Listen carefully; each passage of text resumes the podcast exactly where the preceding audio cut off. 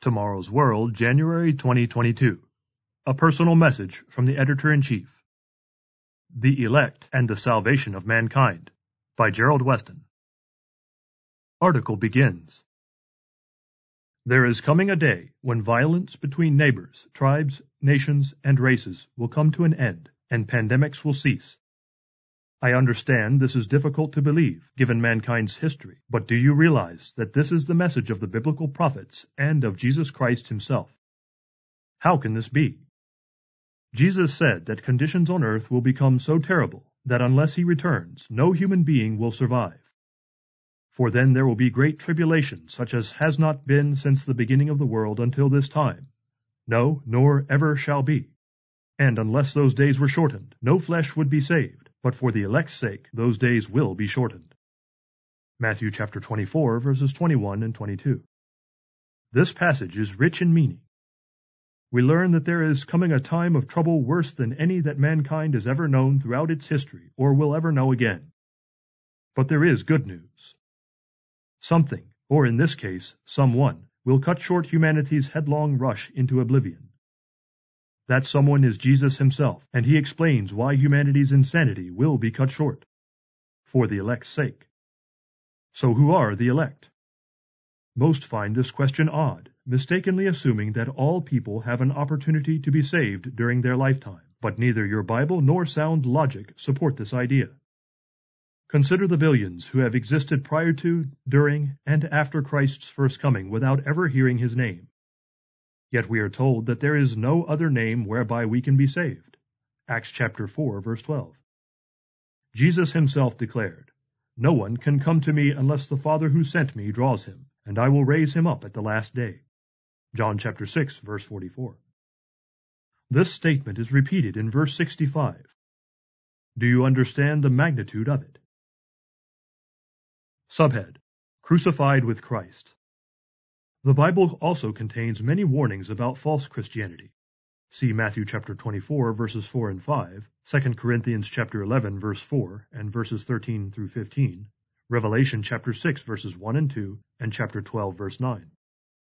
The elect Jesus mentioned are few indeed compared to the estimated two and a half billion Christians, unquote, of all stripes in the world today. Whoever the elect are, they are not the professing majority. Yet they do exist in our world, and it is for their sake that Christ will intervene. But Jesus did not bring peace at his first coming, so what will be different about his second coming? How will he bring harmony to our troubled planet? Some 2600 years ago, the prophet Daniel described two technological developments that will mark the time of the end transportation on an unprecedented scale and a massive knowledge expansion. Daniel chapter 12 verse 4. The book of Luke records Jesus' statements on the moral ills that will prompt his return. Violence and sexual immorality. Luke chapter 17 verses 26 through 30, Genesis chapter 6 verse 5 and verse 11, and chapter 19. The prophet Zechariah explains the spark that will light the final crisis. Trouble centering around the city of Jerusalem. See Zechariah chapter 12 verses 1 through 3 and chapter 14. Dear reader, please do not take my word for any of this. I am citing a lot of scriptures, and I understand that the Bible is a large book with which most aren't very familiar. It may seem hard at first to look up these verses, but you need to prove these things for yourself, and you can do so with just a little effort. Use the table of contents at the front of the book, if necessary. For your sake, please be as Paul described the Bereans, these were more fair-minded than those in Thessalonica, in that they received the word with all readiness, and searched the Scriptures daily to find out whether these things were so. Acts chapter 17, verse 11. This subject is too important not to prove to yourself. So again, who are the elect? The late Dr. Roderick C. Meredith's favorite definition of a true Christian is found in Galatians chapter 2, verse 20. I am crucified with Christ. Nevertheless I live, Yet not I, but Christ liveth in me. And the life which I now live in the flesh I live by the faith of the Son of God, who loved me and gave himself for me. From the King James Version. The Apostle Paul explains how we are crucified with Christ. Know ye not that so many of us as were baptized into Jesus Christ were baptized into his death? Therefore we are buried with him, by baptism into death, that like as Christ was raised up from the dead by the glory of the Father, even so we also should walk in newness of life. For if we have been planted together in the likeness of his death, we shall also be in the likeness of his resurrection, knowing this, that our old man is crucified with him, that the body of sin might be destroyed, that henceforth we should not serve sin.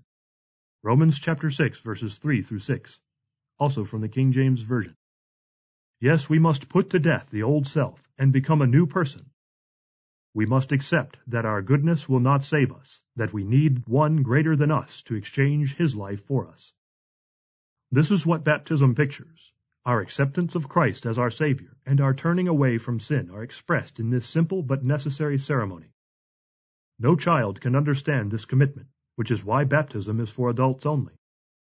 John describes a true Christian as someone whom God selectively calls, chosen as a result of responding to that call, and willing to remain faithful to the end.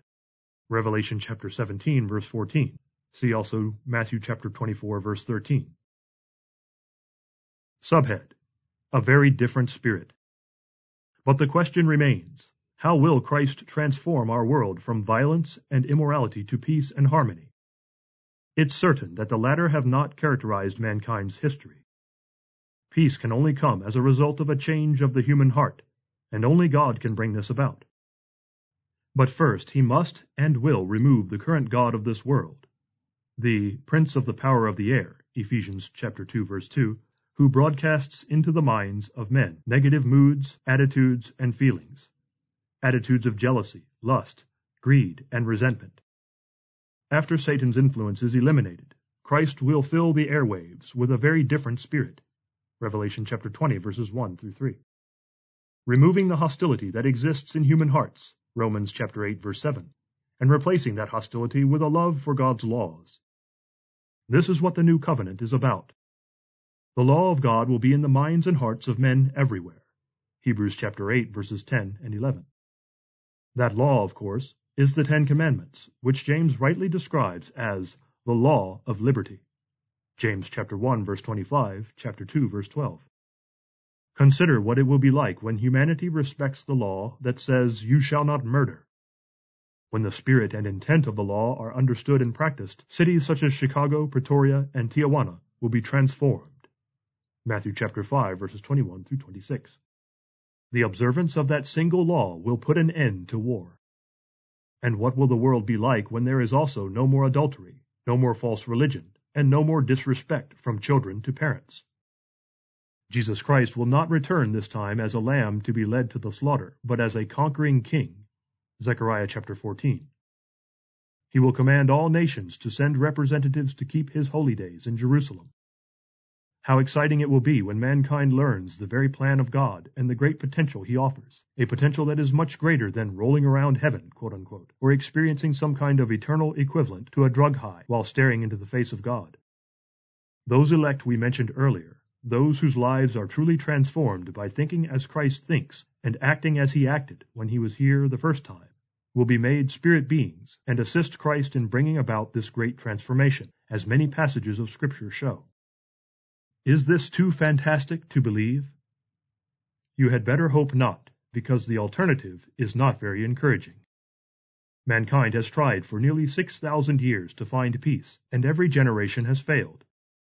Unless the great troublemaker, Satan the devil, is removed, and unless Jesus Christ returns and changes the human heart, self-extinction is humanity's lot.